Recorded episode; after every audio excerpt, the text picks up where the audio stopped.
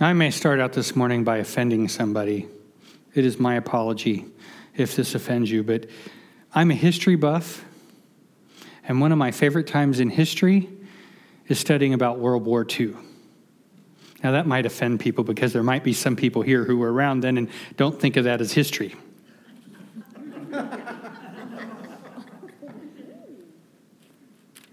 but truly, it is, it is my firm belief that World War II is one of the times in history where God was actively moving in the world, where the battle for good and evil was absolutely crystal clear around the world. I mean, you think of the things that happened during that time, that pretty much if you were alive between 1939 and 1945, you were affected by this. Almost nobody in the world got away scot free being ignored by what was going on. Between 60 and 80 million people died. That's 3 to 5% of the world's population in those years. Wow. You think about the uh, Holocaust alone, where the, the Nazis were killing people because they did not fit in with uh, whatever their uh, view of the world uh, should be. That they killed between 13 and 20 million people just themselves in the concentration camps. I mean, can you wrap your mind around that? I can't. I can't even picture what 20 million people would look like. And to have 20, 13 to 20 million dead just because they're the wrong religion or the wrong belief system or the wrong race or whatever wrong thing they were, that many people killed. And I wonder how could people do this? I mean, the Nazis, it's easy to say Nazis and have just sort of this, this view that it's just this faceless group of people that did this. But if you think about it, every one of those 13 to 20 million people were real. They were like you and I. They had dreams, they had ideas, they had goals, they, they had children and parents and brothers and sisters and fathers and mothers. And this kind of evil was visited upon them. But then you look at the Nazis, and every one of them was a normal human being like you and I. They had brothers and sisters and mothers and fathers and daughters and sons and all of the same things, and they had goals and dreams and ideas and loves just like the people that were being murdered. I, I just can't even wrap my mind around that. And then after the war, they had what was called the Nuremberg trials, where they tried the worst of the worst of the Nazis for war crimes. Now you've got 13 to 20 million people that were murdered in these concentration camps. How many people do you think that they convicted and sent to jail or executed for that? Thousands, probably, right? Tens of thousands to have been involved in that many people, right? 11. 11 people were executed for their war crimes. 11 people were executed, and only a few hundred actually spent any jail time for that evil having been done. How do you wrap your mind around that? There's a book that I uh, read it's a book called The Ordinary German in the Holocaust. And if you're a history buff, this is a great book. If you're anybody else, it's very dry and boring because it's all about numbers and documents. And the author, um, Daniel Goldhagen, basically builds this case in this book that says that almost every German at the time was aware of the concentration camps. Almost every German was involved in some way, shape, or form because to provide for all of these camps that were killing people required food, it required office supplies, it required furniture. It required trucks and trains and information. It required every one of those guards to go home to dinner every night. It required their families it required there to be so many people involved that the common explanation that it was just a few specific Nazis falls flat. It's still a shame in Germany today, and it's not something that if you are German that you generally talk about. In fact, there's laws against what you can say about it and uh, how much that history can be uh, brought up because it's so shameful. It's a shared sin of a nation, a national shame. Now, you may ask, why am I talking about Nazis this morning? What's that got to do with the Bible and what we're uh, discussing in Rome, Romans? Well, we're talking about shared sin today, an inherited sin. Because if you're German and you were born sometime after World War II, it still affects you. It's still a national shame that this occurred. And so, what we're talking about today is original sin. We're in the book of Romans right now, and we call Romans getting the gospel. Not getting it as in receiving it, but getting as getting it, understanding what the gospel is. And part of understanding the gospel is the key point that we need the gospel. And we can't recognize our need for the gospel until we recognize what sin is and the fact that we all have it. Now, sin is one of those things that's laughed about and joked about in the world, but it really is important to understand the gospel to get what sin is and how it affects us. So, we're going to read today in Romans chapter 5, verse 12 through 21. And I'm going to tell you, honestly, Paul's writing can be very difficult to understand sometimes. He has a tendency as a pastor to digress to do asides, to break up a sentence and go, oh, yeah, over here, this, this, this, and this, and then come back to the sentence. So I will tell you, if you go home and read this, read it two, three, four times to really get it. Because Paul can be difficult. And it's funny, uh, Peter, the Apostle Peter, even makes mention of that uh, in one of his books, saying, and we know Apostle Paul's a little bit hard to understand, but it's worth it. Work through it. So we're going to start here in Romans chapter 5, verse 12. If you need a Bible, they're there in the pews before you, or you can join the 2000s and use your Bible on your phone like I do. Um, that's nice because then it, you can uh, go back to it again and again and again. It's always on the same page, my phone. So, Romans 5, starting at chapter 12 there. Therefore, just as sin entered the world through one man, and death through sin, and in this way, death came to all people because all sinned. And then there's a hyphen, take a breath. That's one of the places that Paul takes an aside. So we're going to stop there a second and talk about sin entered the world through one man. Who do you think that is? You can yell it out. Adam. Very, very good. You guys paid attention. That's good stuff. So, yeah, sin entered the world through one guy, Adam. You know, Adam Eve back in the beginning, snake, garden, naked and all that. Finding an apple wasn't really an apple. We don't even know what it was. It was just a fruit. But, you know, apple looked good, took a bite. Remember all that? Did you pay attention? Sunday school? Okay. So that's when sin came into the world. Adam and Eve were in the garden. God said, You can eat from any tree. Here's one rule. You got one rule you got to follow. Just one. Just one. That tree right there, don't eat from it. You have anything else in the garden, but don't touch that one. And they did. They broke that rule, got themselves in trouble. And in Genesis chapter 3, got themselves in so much trouble they were cursed. They were sent out of the garden, and that curse rests on humanity today. We call that original sin, that that sin is inherited, that it's a shame that is continued on through generation and generation. It's in our very DNA. It's who we are. That sin continues through us today. So, Paul is talking about that sin. Sin entered the world through one man, and in this way, death came to all people because all have sinned. And he goes on to say, To be sure, sin was in the world before the law was given, speaking of the Mosaic law. But sin is not charged against anyone's account where there is no law. Nevertheless, death reigned from the time of Adam to the time of Moses, even over those who did not sin by breaking a command, as did Adam, who is a pattern of the one to come. So we're going to stop again there. So sin existed between Adam and Moses. Moses gave the law. You remember that whole thing? Studied that in Sunday school. Moses climbing mountain, fire in the mountain. God comes by, gives him tablets, comes down, accidentally drops the tablets. Crap, got to go back up the hill again and get another copy. Goes back up, gets the tablets, comes back down, says, These are the rules y'all got to follow. Anybody remember that? Okay. Am I going too quick through the Bible there for you? Okay, that's Roger translation right there.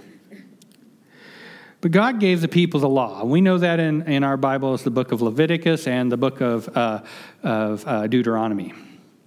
So th- those books tell you all the laws and rules that the Jewish people, God's people, had to follow. And they had to follow all those rules all the way through the time of Jesus. And if you got them all perfect, you were doing just fine. If you didn't get them perfect, you were in a lot of trouble. And you had to go through all this other stuff, like sacrificing things to make it right with God. Now, we talk about in here what the purpose of the law is a little bit later here and to understand what, what that law was for and what it did. But ultimately, death came into the world through sin, and all people sinned. And it was that sin was going on all the way through then. And guess what? It still goes on today. You don't have to raise your hand if you're the one responsible for it. So, continuing here, it says, But the gift is not like the trespass. Wait a minute. We were just talking about sin. Now he's talking about a gift. So the gift is not like the trespass, the sin. For if many died by the trespass of one man, how much more did God's grace and the gift that came by the grace of one man, Jesus Christ, overflow to the many? So now do we know what the gift is? It's the gift of Jesus Christ, his death on a cross, his resurrection, his ascendance into heaven, his conquering of death and sin through the sacrifice of Jesus Christ. Continuing in 16, nor can the gift of God be compared with the result of one man's sin. The judgment followed one sin and brought condemnation, but the gift, followed by many trespasses, brought justification. For if by the trespass of one man death reigned through that one man, how much more will those who receive God's abundant provision of grace and the gift of righteousness reign in life through the one man in Jesus Christ? I told you this was kind of hard. You just got to follow here. He's comparing the sin of Adam with the gift of Christ Jesus.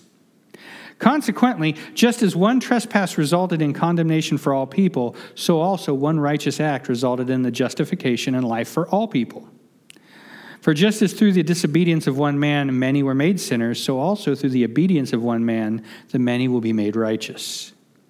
The law was brought in so that trespass might increase. But where sin increased, grace increased all the more, so that just as sin reigned in death, so also grace might reign through righteousness to bring eternal life through Jesus Christ our Lord. I told you this was kind of a lengthy sentence that Paul does here, and, and uh, there's a lot going on here. So let's take some of this apart. The key point is he's contrasting He's contrasting the action of Adam, which brought sin into the world, with the action of Christ that brought grace into the world. He's comparing those two and showing how this one affects us and how this one affects us. Sin was in the world from the time of Adam. In verse 16, it tells us judgment and death followed Adam's sin, followed his action. But justification followed the gift of Christ Jesus, Jesus' actions. Justification, if you remember, Pastor Bernie taught about this a couple of weeks ago. It's a legal term. It's a legal term where somebody pays your bill, somebody takes care of it for you. You are considered scot free, even though you're the one who committed the crime.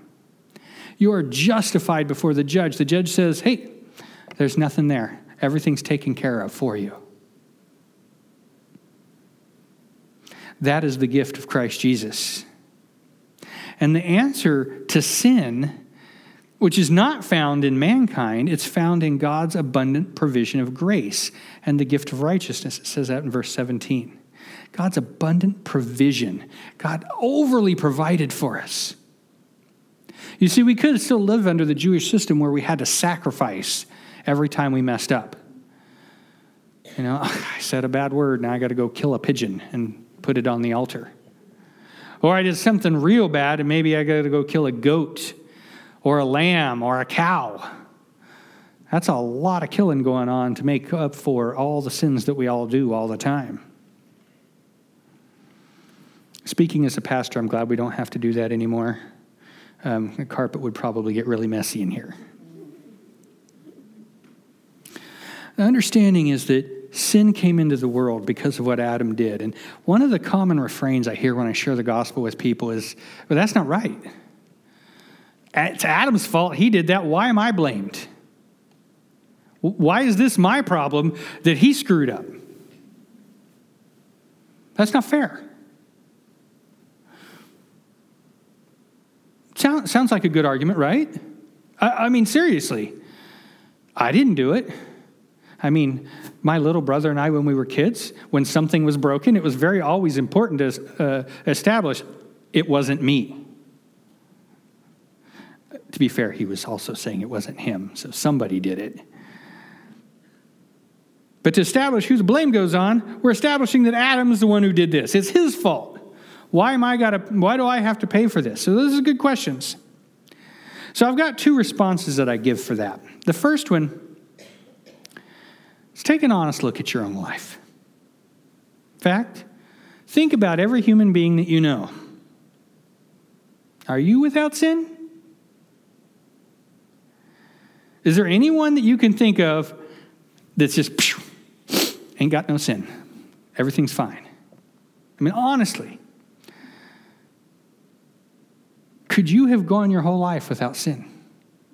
Could you have lived perfectly? In fact, will you join me in an experiment now? We're going to make this easy. Just, just close your eyes if you would. I want you to take the next 30 second, seconds and we're going to try to live without sin, okay? That's why we're closing our eyes. That'll make it a little bit easier. All right, 30 seconds. I'm going to I'm going to have a set a timer here on my phone. 30 seconds and there's going to be no sin in this room whatsoever, okay? So go. Now, while you're doing this, try don't think about any sin you've ever done. No lies, no deceit, no lust, no greed, no way you've ever hurt anybody, no things you've ever spoken that were bad, no bad deeds you've ever done, or anything you might think about doing. Well, see, we didn't even make it 30 seconds, did we? Sin's in our lives, right? It's in our hearts, right?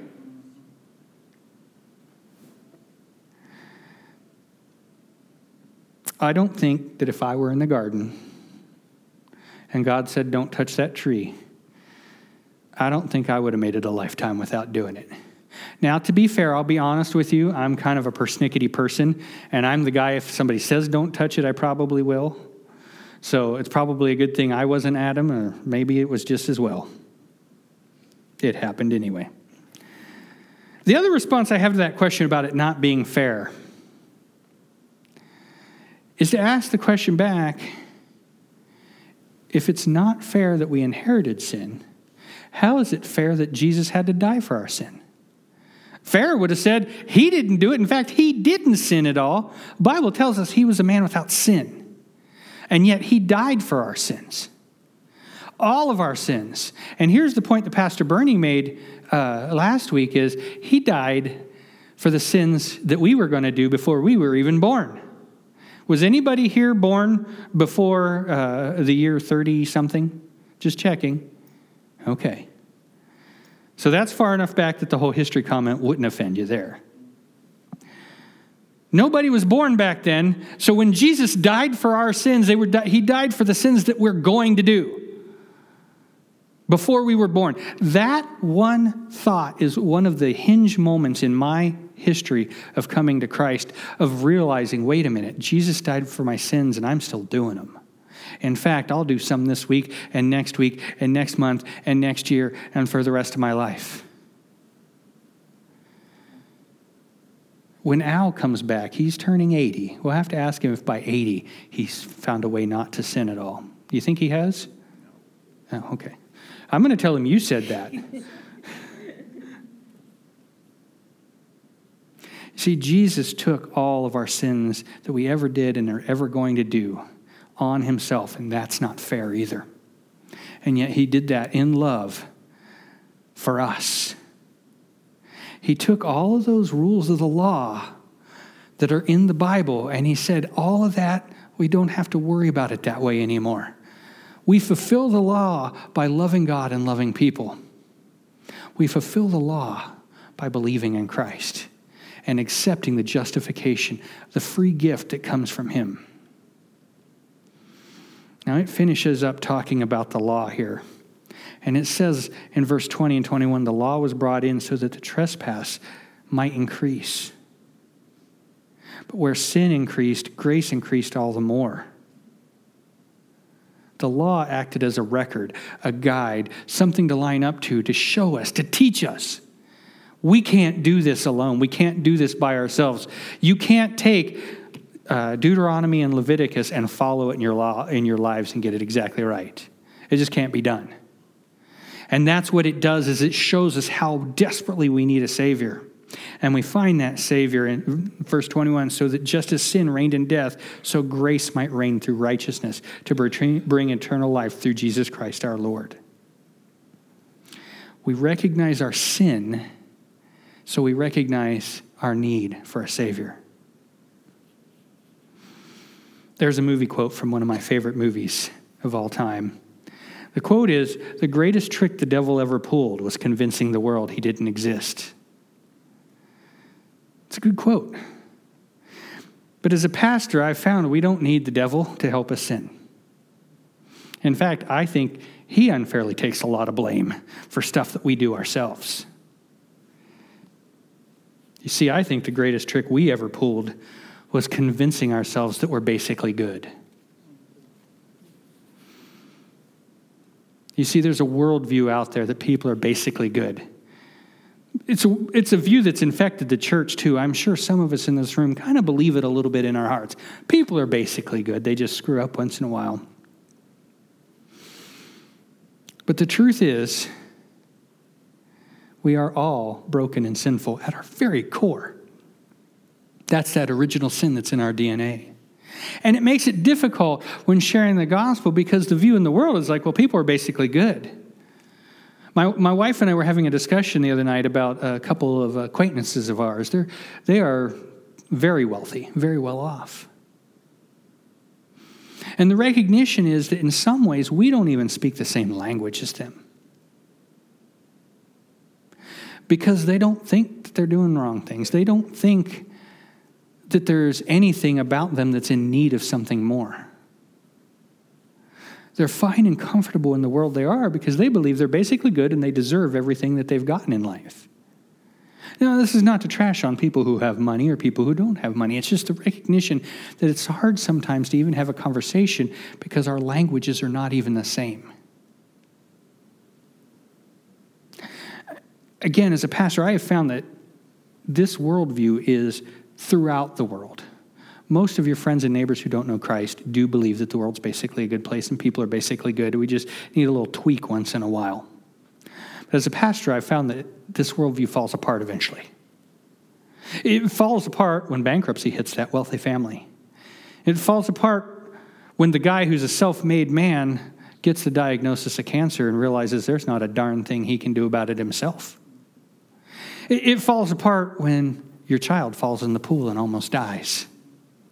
It, it falls apart when death enters your life, when someone you care about is dying, or yourself is you're facing death. That worldview that things are basically good with a little tweak eventually falls apart for everybody. And that's where we need to be there to deal with these things. Because what happens when we're having this conversation, uh, I've shared before, is you get the common objection that, well, you know, I can see why Hitler would go to hell, but what about my grandma? She was basically a good lady. She always said nice things about people and gave food to people and always was helpful. But see, the truth for the person who's saying that is they don't understand the concept of original sin. And I will also point out that they probably don't know what's actually in grandma's heart. Any grandmas in the room? Any of you want to say that you've never sinned? You see, you recognize grandma may seem like a sweet lady, but she's got that brokenness too. And I guarantee you, at some point in time in her life, she's hurt people. I guarantee you, in some time in her life, she's lied or cheated or stolen or any of the myriad of other things that can, are considered sin. It's important to know that every one of us, even that sweet old grandma, has sinned and fallen short of the glory of God. Jeremiah says, The heart is deceitful above all things, desperately wicked. Who can understand it? It's Jeremiah 17 9. If you want a good memory verse, that's one to hang on to to recognize our hearts have this in us. There's just this thin veneer of civilization that we keep on to be social and to get along in life, but that doesn't, that doesn't take care of everything in our lives. If it did, then we wouldn't have had things like the Holocaust.